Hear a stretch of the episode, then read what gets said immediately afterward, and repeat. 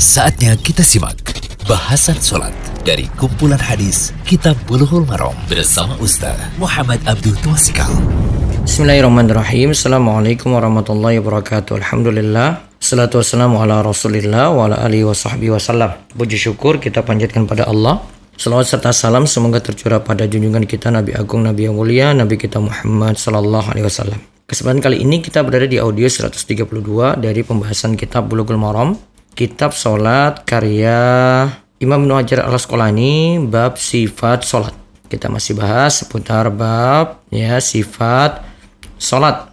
Yaitu kita masih seputar zikir ba'da salat atau doa dan zikir ba'da salat.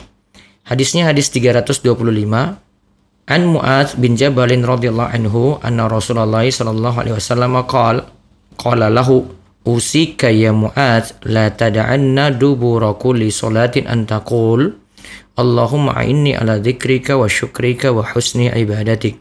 Rawahu Ahmadu wa Abu Dawud wa Nasa'i bisanadin qawiyyin. Dari Mu'adz bin Jabal radhiyallahu anhu, Rasulullah sallallahu alaihi wasallam bersabda, Aku wasiatkan atau aku perintahkan kepadamu Wahai Mu'adz, agar engkau jangan sekali-kali meninggalkan pada setiap dubur atau akhir solat doa. Allahumma inni ala dzikrika wa syukrika wa husni ibadatik. Artinya ya Allah, tolonglah aku untuk selalu mengingatmu. Artinya berzikir kepadamu, bersyukur kepadamu, dan memperbaiki ibadah kepadamu. Hadis riwayat Ahmad Abu Daud An-Nasai dengan sanad yang kuat. Syekh Abdullah Fauzan menyatakan bahwa sanad hadis ini sahih. Yang mensesuaikan hadis ini adalah Imam Nawawi dalam Al-Azkar lalu Al-Hafiz Ibnu Hajar dalam Nata'ij Al-Afkar, lalu Syekh Abdul Aziz bin Bas juga menyesuaikan hadis ini. Nah, faedah yang kita bisa petik dari hadis, yang pertama, hadis ini menjelaskan keutamaan sahabat Mu'az bin Jabal radhiyallahu anhu. Karena Nabi SAW itu sampaikan kepadanya bahwa uh, beliau senang kalau bacaan ini dibaca oleh Mu'az. Dan ada nyambungnya juga dengan poin kedua berikut ini dalam hadis secara lengkap disebutkan bahwa Nabi Shallallahu Alaihi Wasallam menyatakan kecintaannya kepada Muaz. Hal ini menunjukkan bahwa boleh seorang menyatakan rasa cintanya kepada seorang karena Allah. Terus yang ketiga, doa ini sangat dianjurkan dibaca pada dubur sholat. Ya, dianjurkan dibaca pada dubur sholat. Kemudian yang keempat, dubur sholat ada dua makna. Pertama, ba'da sholat setelah salam.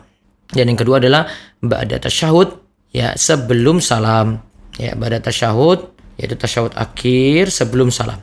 Syekh Dr. Muhammad Mustafa Az-Zuhaili menyatakan bahwa dubur solat secara umum adalah ba'da solat setelah salam.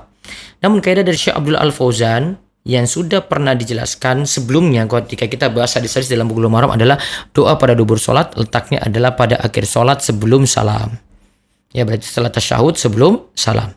Walaupun mungkin dari pembahasan ini kita tetap membolehkan doa setelah salam ya dengan kita dahului dengan zikir terlebih dahulu.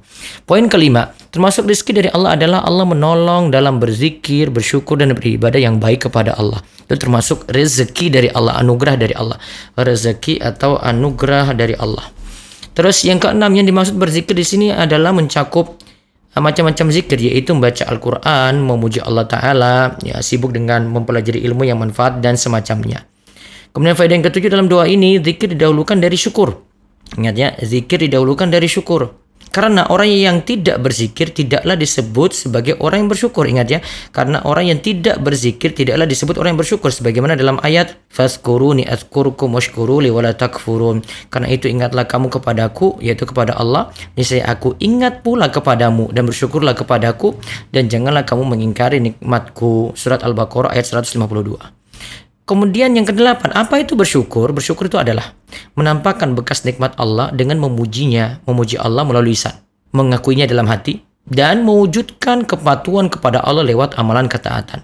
Syukur itu diwujudkan dengan manfaatkan nikmat yang ada pada hal yang Allah ridhoi. Ingat, yang Allah ridhoi saja.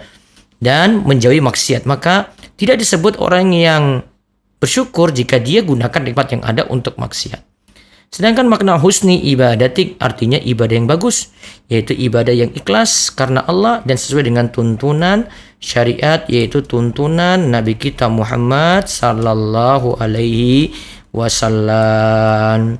Ya, semoga jadi ilmu yang manfaat dan semoga doa yang penuh manfaat ini untuk rajin berzikir, bersyukur, dan bagus ibadah bisa kita amalkan. Dan Allah menjadikan kita menjadi hamba yang rajin berzikir, bersyukur, dan tentu rajin ibadah. Allah ibarik fi. Demikian bahasan sholat dari kumpulan hadis Kitab Bulughul Maram bersama Ustaz Muhammad Abdul Tuasikal.